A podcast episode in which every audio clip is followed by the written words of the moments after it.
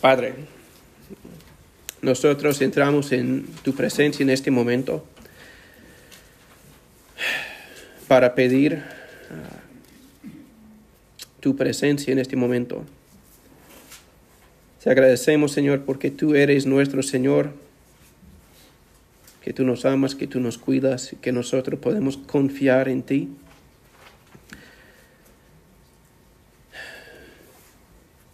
Pedimos por nuestro hermano Marcelino, Señor. Pedimos por esta iglesia que podemos ah,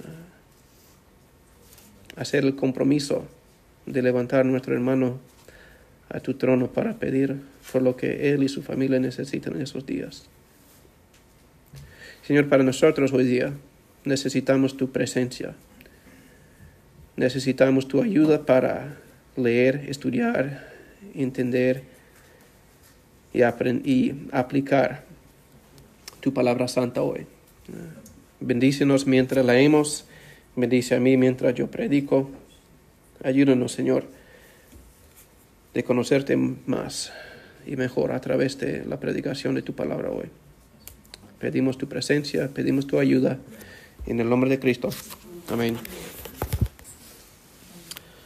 Leemos hoy de Mateo capítulo 2, los versículos 1 a 12. Mateo 2, 1 a 12.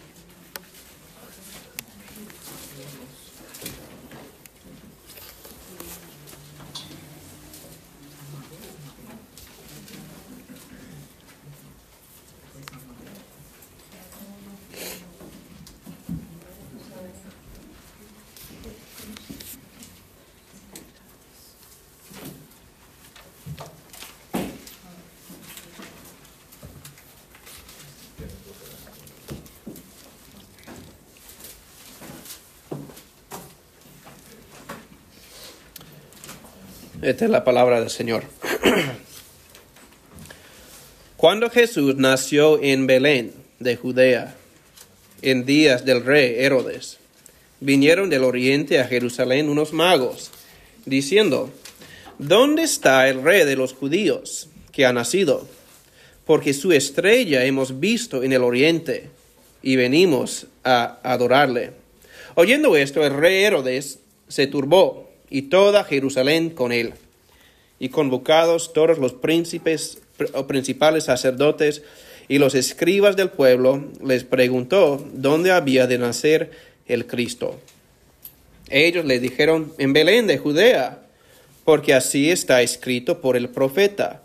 Y tú, Belén, de la tierra de Judá, no eres la más pequeña entre los príncipes de Judá, porque de ti saldrá un guiador que apacentará a mi pueblo Israel. Entonces Herodes, llamando en secreto a los magos, indagó de ellos diligentemente el tiempo de la aparición de la estrella. Y enviándolos a Belén, dijo, Id allá y averiguad con diligencia acerca del niño, y cuando le halléis, hacémelo saber para que yo también vaya y le adore. Ellos, habiendo oído al rey, se fueron y aquí la estrella que habían visto en el oriente iba delante de ellos, hasta que llegando se detuvo sobre donde estaba el niño. Y al ver la estrella se regocijaron con muy grande gozo. Y al entrar en la casa vieron al niño con su madre María, y postrándose lo adoraron. Y abriendo sus tesoros le ofrecieron presentes, oro, incienso y mirra pero siendo avisados por revelación en sueños que no volviesen a Herodes, regresaron a su tierra por otro camino. Esta es la palabra del Señor. A través de, del mes de diciembre hemos estado, eh, estamos en una serie de, de estudios de la, del nacimiento de Jesucristo, de la encarnación del, del Señor, ah, con un enfoque especial el, del concepto de la Biblia habla de la venida de Jesucristo como la entrada de luz en medio de las tinieblas, luz en la oscuridad. Este es lo que ah, leímos ah, el primer domingo en diciembre, hablando de Isaías capítulo 9, que dice que el, el pueblo que andaba en tinieblas vio gran luz. Los que moraban en tierra de sombra de muerte, luz resplandeció sobre ellos.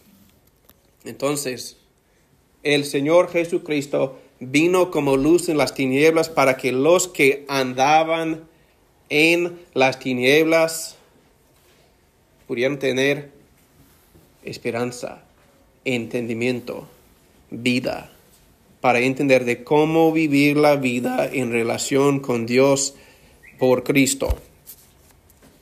La semana pasada hablamos de cómo Jesucristo entró en el mundo, hablando, pensando en Juan capítulo 1, de cómo la luz entró en un mundo de oposición, en un mundo que estaba en contra de la luz, pero Jesucristo entrando como la luz en las tinieblas, la luz prevaleció por las tinieblas porque nuestro Señor vino, murió, pero no se quedó en el sepulcro. Él resucitó de entre los muertos, ascendió a los cielos, está ahí a la diestra de Dios, el Padre, en este momento, intercediendo por nosotros. Entonces, la luz entró en el mundo y las tinieblas no prevaleció, prevalecieron contra él. Y hoy ah, yo quería hablar de la, luz que entró en el mundo, ah, pero en, de, otra, otra perspectiva. Ah, y yo quiero empezar con profecías de Isaías, ah, porque en Isaías hay más profecías, no solamente de la, del nacimiento de Jesucristo, como pensamos en Isaías 7, Isaías 9, también en Isaías hay profecías que hablan no del nacimiento de un niño, pero de la venida del siervo del Señor, el siervo del Señor que va a traer paz a su pueblo, liberación a los suyos, remisión de pecados por los rebeldes. Y esto es lo que dice. Quería ah, mencionar dos citas, uno de ah, Isaías 42, versículo 6. Isaías 42, versículo 6 dice, yo, hablando de, del siervo del Señor, es un canto ah, de la venida del siervo. Yo, Jehová, te he llamado en justicia y te sostendré por la mano. Te guardaré y te pondré por pacto al pueblo, por luz de las naciones. Entonces, el Señor, el siervo del Señor Jesucristo, va a venir va a tener el sustento del Señor y Él será la luz de las naciones.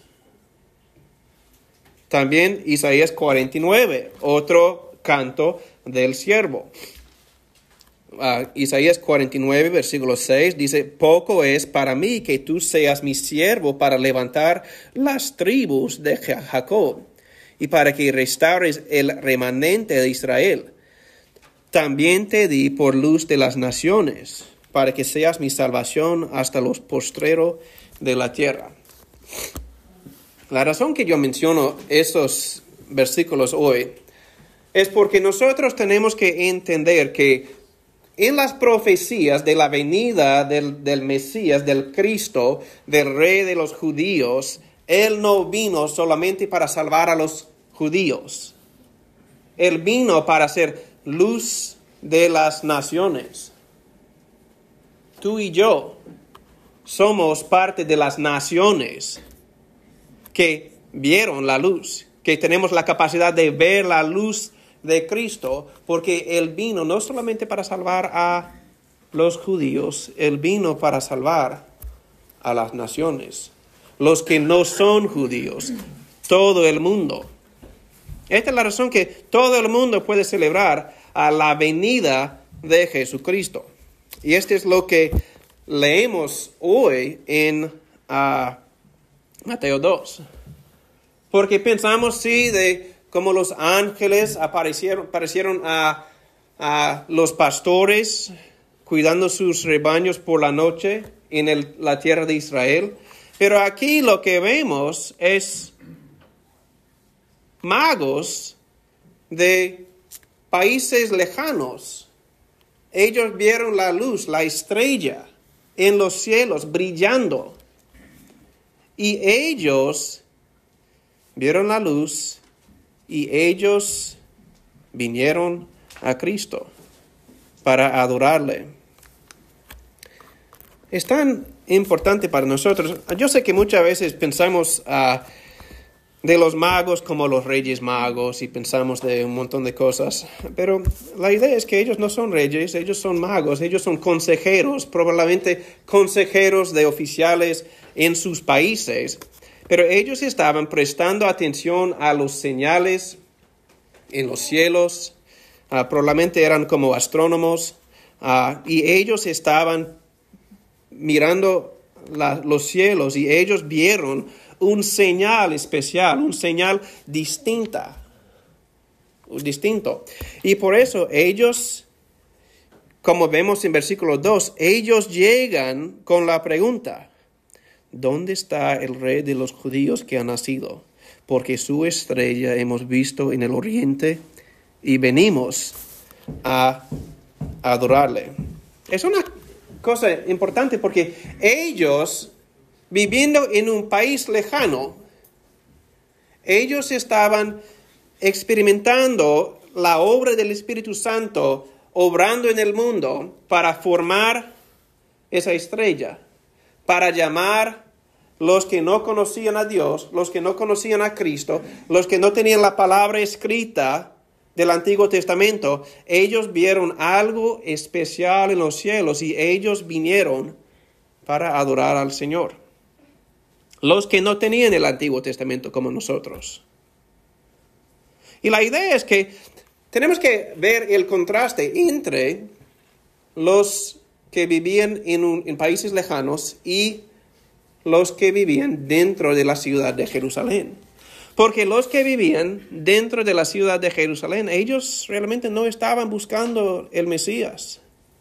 Ellos estaban viviendo de cierta manera cómodo, porque ellos tenían paz por el control, el, poder de Roma, que estaba en control de toda la región, básicamente de todo el mundo que ellos conocían. Y ellos estaban disfrutando una vida placentera de cierta manera porque ellos estaban disfrutando la paz en su vida. ¿Y qué es lo que sucede? Una vez que los magos de otro país, cuando ellos llegan, ellos vienen diciendo que nosotros hemos venido para adorar al rey, el rey nuevo, el rey que acaba de nacer. ¿Dónde está? ¿Y cómo respondió Herodes y la ciudad de Jerusalén? Ellos escucharon las noticias y dijeron que, muy bien, vamos a adorar al Señor también. No, Herodes se turbó. La idea es que una vez que la luz empezó a brillar en medio de ellos, ellos respondieron con hostilidad, con furor. Él se turbó porque Herodes estaba disfrutando su control y su poder como el rey de los judíos. Y si el rey de los judíos, puesto por Roma, escucha del nacimiento de un rey nuevo, ¿qué significa para él? Significa que su mundo va a cambiar, que él va a perder su poder, él va a perder su autoridad, va a perder sus riquezas y lo que sea. Entonces, cuando Herodes escuchó de la venida del Cristo, él respondió en una manera no tan agradable, porque él tenía miedo.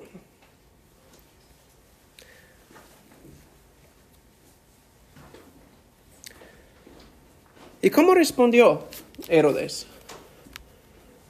Sabemos que sí, él se turbó, no leímos, ah, pero la última mitad del capítulo es como yo hice referencia la semana pasada. por escuchar de la, la llegada del niño del rey, Herodes dijo que, ok, el rey nació en, en Belén, entonces vamos a matar cualquier niño joven, varón, dos años y, y menos. Es la, la, matanza de los, de los niños, al fin de Mateo capítulo 2. Entonces Herodes escuchó de la venida de Cristo, en lugar de adorarle, en lugar de recibirle, él dijo que este niño tiene que morir porque yo no voy a perder mi control, mi autoridad, mi puesto en el mundo. Porque este niño que ha venido va a cambiar todo si es, si es el rey. Entonces los judíos más, más cercanos a él, los que tenían las escrituras y las promesas, ellos no estaban confiando en las promesas, ellos no estaban esperando la llegada del, del Cristo. Y cuando Él llegó, ellos decidieron que no nos gusta las noticias. Pero ¿cómo responden los magos? Esto es lo que vemos en los versículos 9 a 11. Porque los magos, viniendo de un país lejano, ellos dicen, ¿qué dice aquí? Ah, versículo 9. Ellos, habiendo oído al rey, se fueron, y aquí la estrella que habían visto en el oriente iba delante de ellos hasta que llegando se detuvo sobre donde estaba el niño. ¿Ok? Ellos, saliendo del rey, vieron la estrella. Ellos fueron en camino buscando, no la estrella, pero buscando el niño, el rey nacido. ¿Y cómo responden ellos? Versículo 10, al ver la estrella, se regocijaron con muy grande gozo. Entonces ellos en este momento no han visto el Cristo. Ellos solamente han visto la estrella que está dirigiéndoles a Cristo. Y cuando llegamos al versículo 11 dice que y al entrar en la casa vieron al niño con su madre María y postrándose lo adoraron y abriendo sus tesoros le ofrecieron presentes, oro, incienso y mira. Entonces, una cosa que yo quiero prestar atención, a muchas veces vemos los belenes o nacimientos con los niños ah, con, en las, casas.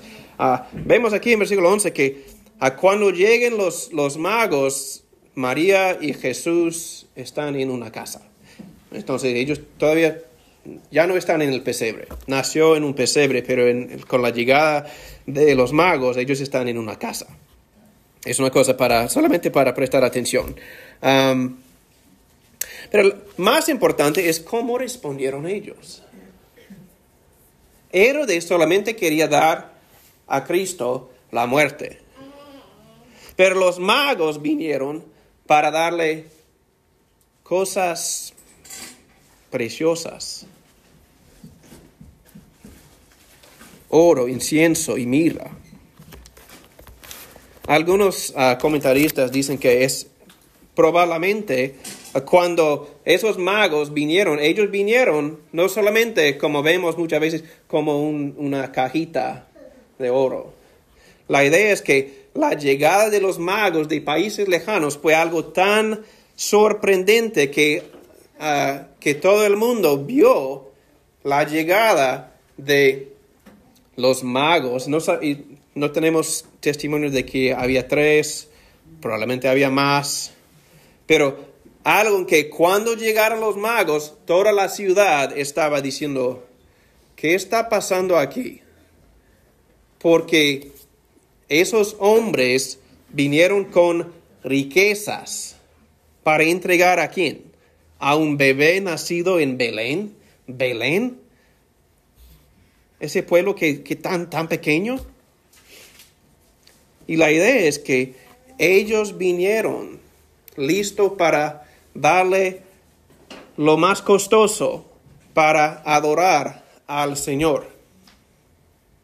Y la idea para nosotros por esa parte es solamente de pensar de la pregunta, ¿cuándo tú escuchas de la venida del rey, del Mesías, de el que realmente tiene autoridad sobre todo, ¿cómo respondes tú?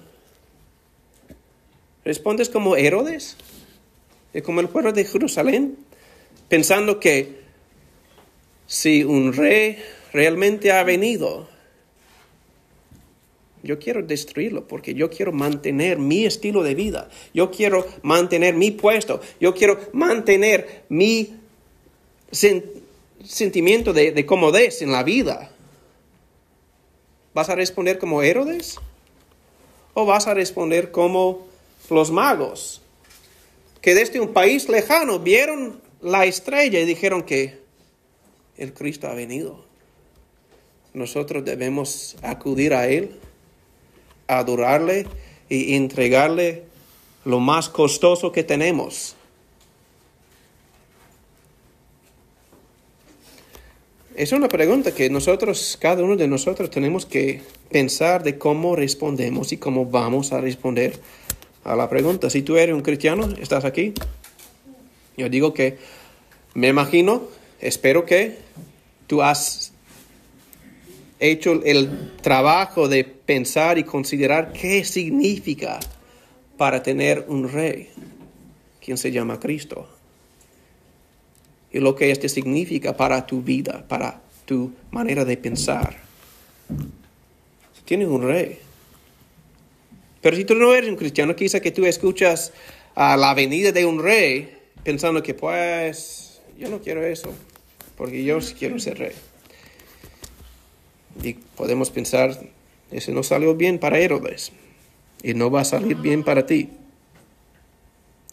Pero la otra cosa que yo quería mencionar es, porque estamos hablando en, en esta serie sobre la venida de luz. Y yo quería mencionar especialmente la estrella, porque en Mateo 2 ah, vemos la venida de la estrella y qué es la, la función de la estrella. La estrella tiene un propósito de proclamación.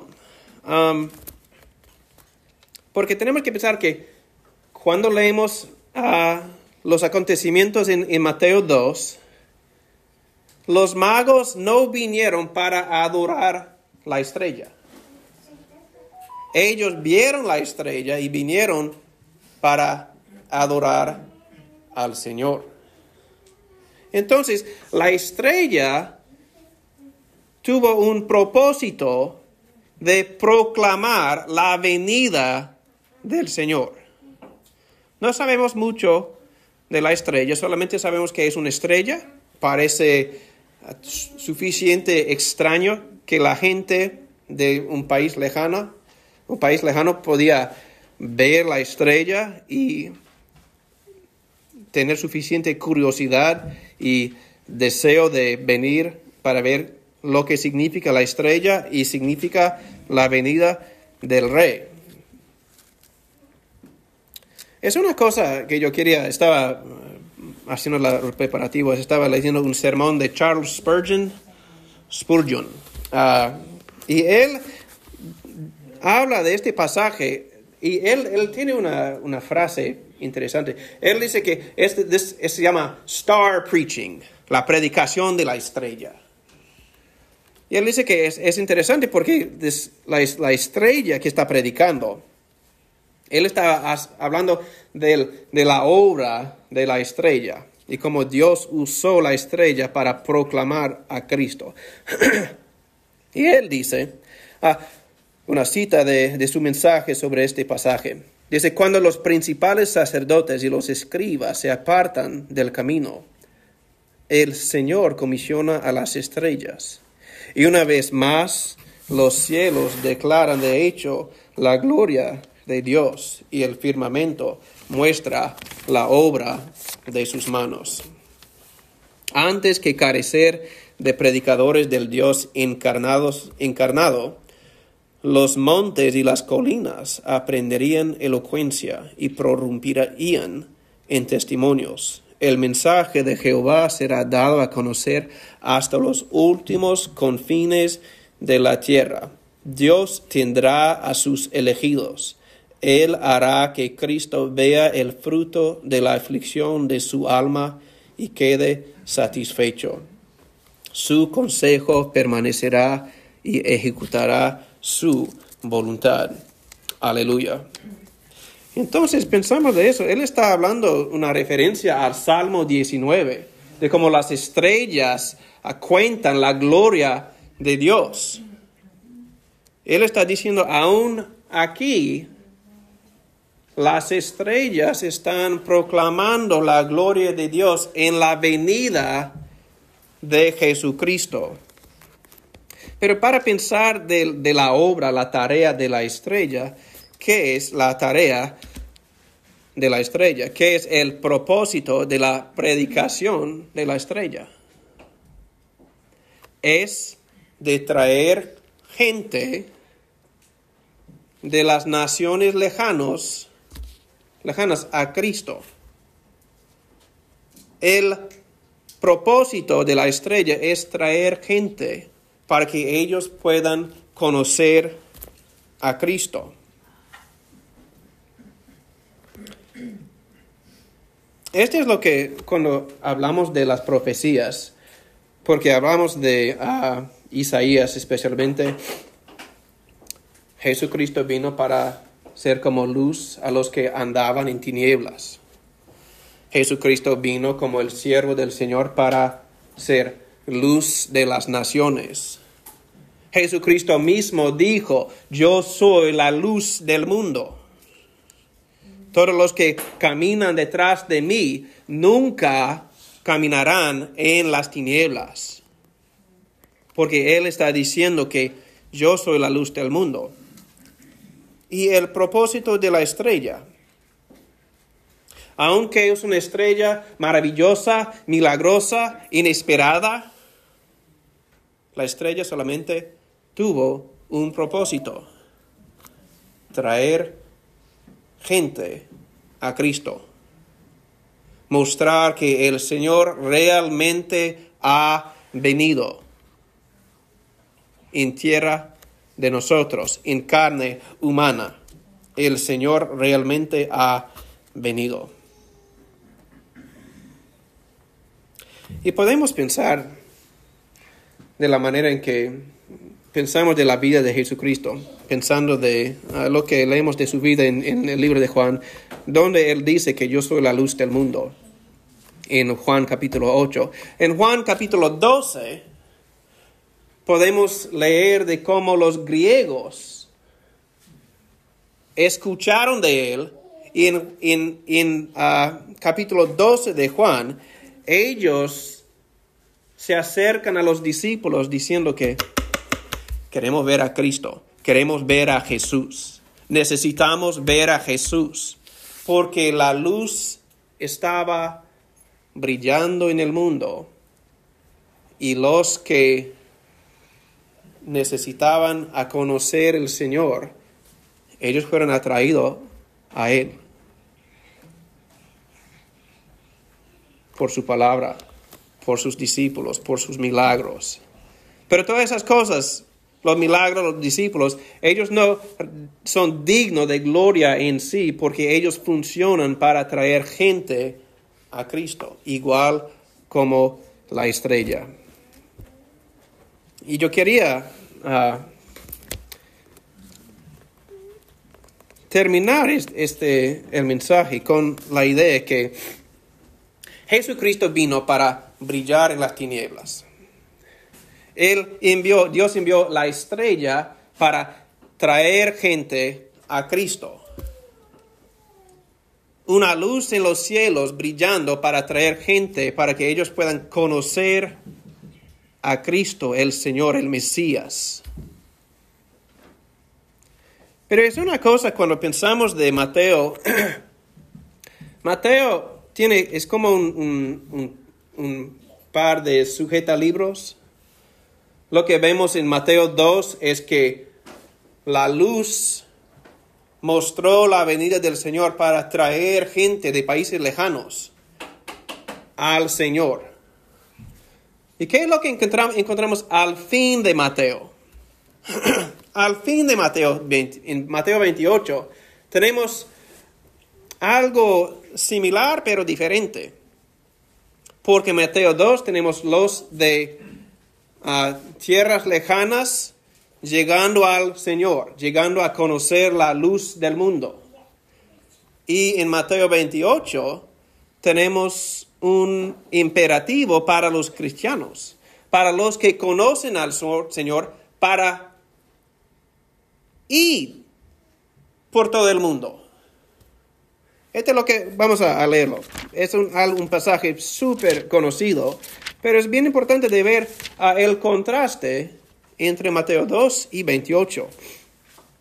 Porque dice, a Jesucristo mismo, el, el Señor Jesucristo resucitado en el mundo, dice a Mateo 28, 18, Toda potestad me es dada en el cielo y en la tierra.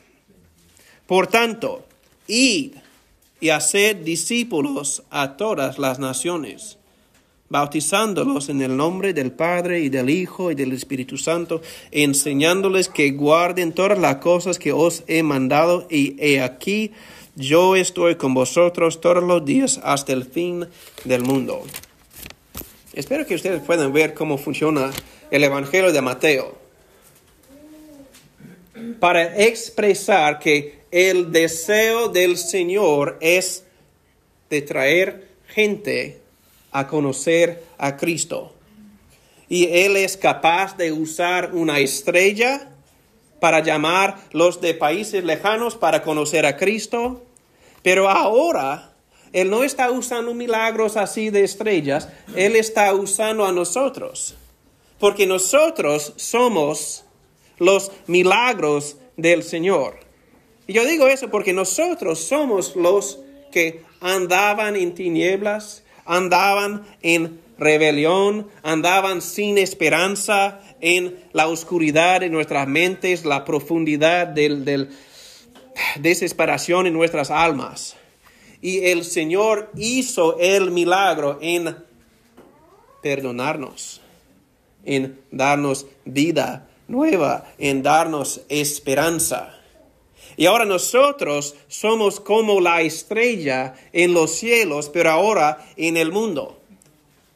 El Señor está hablando con nosotros para decirse, para decir que tú eres mi hijo. Mi luz está brillando dentro de ti. Y por eso tú tienes una responsabilidad, pero también un privilegio de brillar en el mundo. No para atraer gente a ti, no para mostrar tu propia santidad, no para mostrar tu propia justicia, no para mostrar que tú eres una persona super moral. Tú estás aquí en este mundo un hijo de Dios salvado por la sangre preciosa de Cristo para mostrar que tú eres un hijo de Él y para traer gente para que ellos también puedan conocer el buen Señor. Yo digo eso uh, no solamente por mi propia imaginación, uh, yo digo eso porque es como estudiamos Ah, el año pasado cuando leímos, ah, ah, estudiamos por el Sermón del Monte, Mateo 5, los versículos 14 a 16. Jesucristo mismo hablando con sus discípulos, hablando a nosotros, dice, vosotros sois la luz del mundo. Una ciudad asentada sobre un monte no se puede esconder, ni se enciende una luz y se pone debajo de un almud sino sobre el candelero y alumbra a todos los que están en casa. Así alumbre vuestra luz delante de los hombros, de los hombres, para que vean vuestras buenas obras y no glorificar a nosotros y no mostrar que nosotros somos los mejores, los perfectos, los cualquier cosa buena que queremos poner. Nosotros debemos brillar con nuestras buenas obras y para que los que vean a nosotros puedan glorificar a nuestro Padre que está en los cielos. Es una cosa tan importante para nosotros, porque Dios tiene el deseo de salvar a los pecadores, de lo que hablamos la semana pasada. Y la manera en que Él cumple la obra de salvación es por enviar a Cristo. Y nosotros como los cristianos tenemos el beneficio de conocer a Cristo, de tener su luz dentro de nosotros y también tenemos el privilegio de hablar con los que están andando en tinieblas, para hablar con ellos de la luz que brilla dentro de nosotros. Esta es una cosa para nosotros. Uh, cuando ustedes hablan con la gente, especialmente durante esta temporada, ustedes van a hablar con gente que están sufriendo, que tienen preguntas,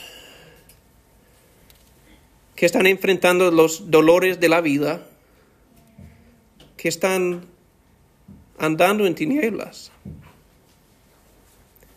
Y nosotros tenemos la tentación de hablar con ellos y solamente para saludarles y para decir que todo va a estar bien. Pero nosotros tenemos que pensar que muchas veces nuestra tentación es de callarnos de la esperanza que tenemos, porque no queremos no, no, queremos comunicar a la gente que nosotros somos buenos que nosotros tenemos uh, como como no, tenemos problemas. La realidad es que nosotros sí tenemos problemas. Nosotros tenemos dificultades en nuestra vida también. Pero nosotros tenemos a Cristo. Si conocemos a Cristo, nosotros podemos caminar, como dice en Salmo 23, aún en la valle de sombra de muerte. Nosotros podemos caminar con tranquilidad. ¿Por qué? Porque el Señor está con nosotros. No por algo que nosotros hemos hecho. No podemos jactarnos de nuestra bondad, nuestra sabiduría, nuestra inteligencia, de las buenas decisiones que hemos hecho, tomadas. Nosotros podemos vivir esta vida porque conocemos, a Cristo. Y para nosotros, cuando nosotros conocemos a los demás en nuestra vida, cuando sabemos que ellos están caminando en, la oscuridad, cuando ellos no tienen la esperanza que ellos necesitan, nosotros tenemos no solamente la responsabilidad, pero tenemos el privilegio de mostrarles a Cristo. Igual como la estrella sobre Belén. Porque la estrella no vino para decir que, mira a mí, yo soy la estrella. La estrella vino para decir que el Señor ha venido. Lo que tú necesitas está aquí. Es algo impresionante, hermanos, que nosotros tenemos que recordar. Yo termino, termino con una lectura de Filipenses 2, Ah, donde Pablo está escribiendo, dice que haced todo sin murmuraciones y contiendas, para que seáis irreprensibles y sencillos, hijos de Dios sin mancha en medio de una generación maligna y perversa, en medio de lo cual resplandecéis como luminares en el mundo, ácidos de la palabra de vida para que en el día de Cristo yo pueda gloriarme de que no he corrido en vano ni en vano he trabajado. La idea es que a través de la Biblia, el pueblo de Dios existe no para llamar atención a sí mismo, pero para llamar atención al buen Dios, al Señor Jesucristo que ha venido al mundo para permitir a nosotros de no caminar en tinieblas, de no caminar sin esperanza y también para que nosotros ah, podamos brillar como la estrella de Belén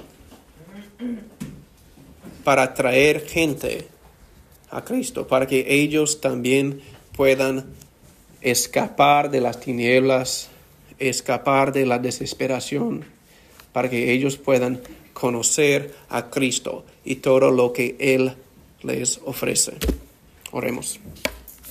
Padre, te damos gracias que tú enviaste a tu Hijo en este mundo de tinieblas, en este mundo lleno de oposición, para salvar a nosotros, Señor, para darnos la esperanza que necesitamos como tu pueblo. Señor, ayúdanos, Señor, de considerar que tú enviaste a tu Hijo no solamente para salvar el pueblo judío, no para salvar a los buenos o los perfectos, pero para salvar a pecadores, los que andan en tinieblas, los que andan en la oscuridad. Señor, ayúdanos, Señor, de considerar el gran privilegio que tú nos has dado para estar en la luz. Y como Jesucristo dijo, ahora nosotros somos la luz, no de nuestra propia justicia o bondad, pero de la luz de Cristo. Señor, bendícenos hoy con tu presencia, en el nombre de Cristo. Amén.